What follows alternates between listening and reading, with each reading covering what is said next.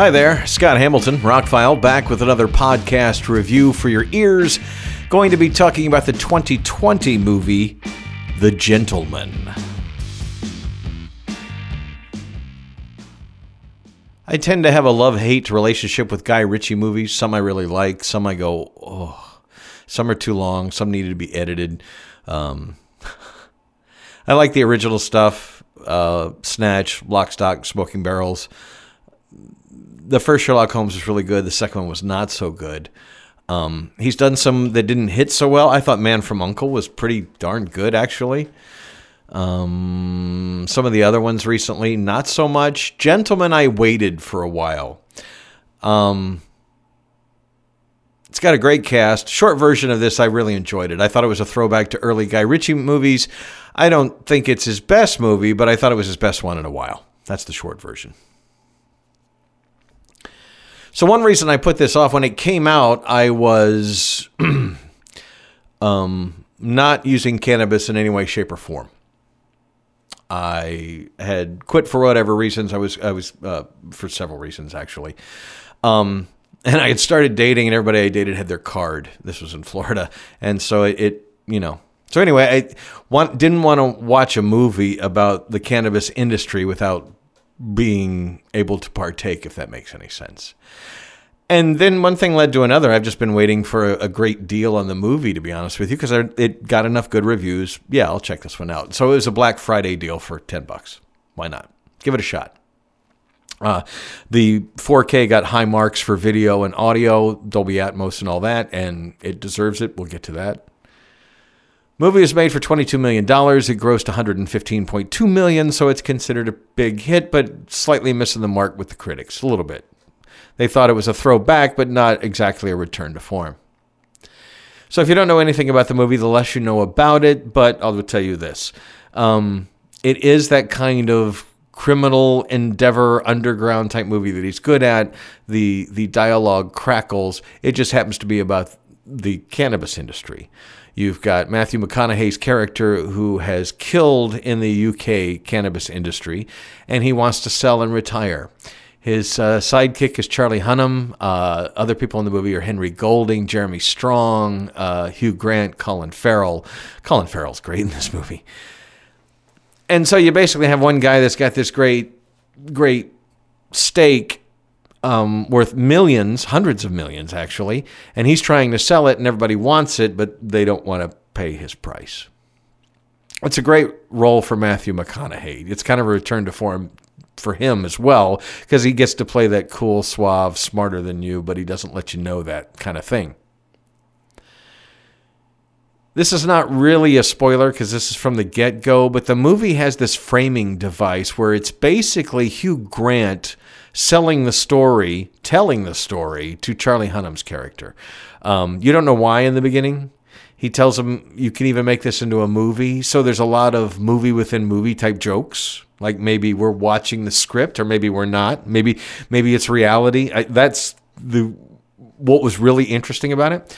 This framing device, I will tell you, 20 to 30 minutes in the movie, I absolutely hated. I'm like, if they're going to keep doing this the whole movie, I'm going to hate this movie. And by the end of the movie, I really liked it. So I would say have a little patience if it bothers you. So it's basically Hugh Grant telling a story.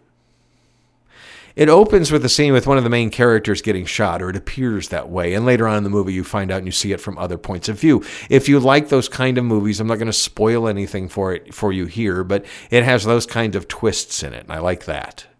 I like all of the characters. Not that they were all likable characters. I just like that it was nice to see these actors really going for it.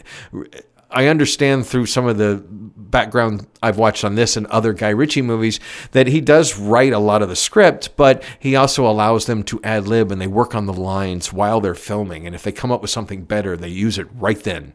And there's some stuff that just rolls off their tongues that was just like, that sounds real. They must have just come up with that on the fly because it just, it came out of their mouth and it was just, that doesn't sound like a scripted line.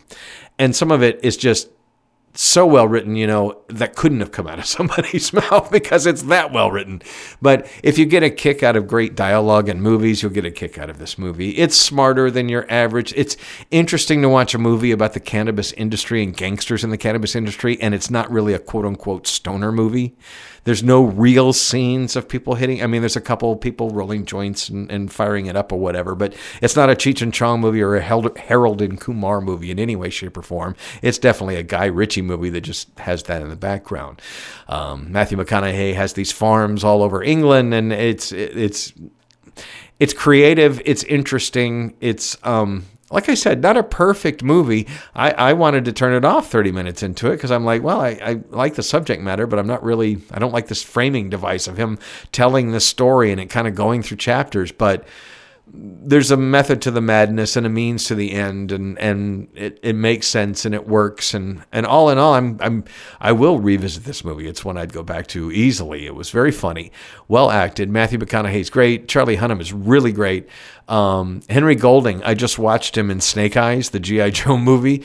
Completely different character here. Um, Colin Farrell is fantastic and Hugh Grant is really good. Um, I'm glad it made money. I, there probably won't be a sequel. They kind of wrap everything up. It'd be interesting to with the characters that survive for us to go forward with something as creative as this. And I would like to see Guy Ritchie do more of this, but we'll see.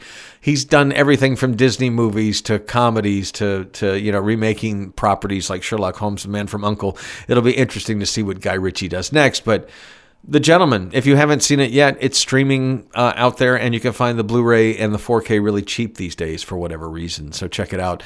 Um, as far as the 4K goes, it um, appears to be a native 4K transfer, so it looks fantastic. Uh, it's a Dolby Atmos mix, and there's not a lot of overhead stuff, but there's some scenes where like um, they go to these underground farms and sprinklers fire off or something happens over the heads and you can hear that in the overhead channels so that's pretty cool um, all in all it's a it's a great 4k you can get it for 10 to 12 bucks right now so I, highly recommend it if you collect these kind of things. Um, movie was originally released at the end of 2019, but came out in January of 2020. I would say it dodged the bullet of bad movies that are released in January. It was a lot of fun. If you haven't seen it yet, check out The Gentlemen. It's Guy Ritchie through and through. Had a blast with it. I'm Scott Hamilton. I'm Rockfile. Thanks for checking out another one of my podcast reviews. We Podbean says we're over 400 of them, but about 35 of those are, are um, some of the interviews I put up when I first started podcasting. But yeah, so over 10,000 and over over 10,000 downloads, over 400 podcasts up. More on the way. Thank you so much for taking the time out of your day and listening. You rock.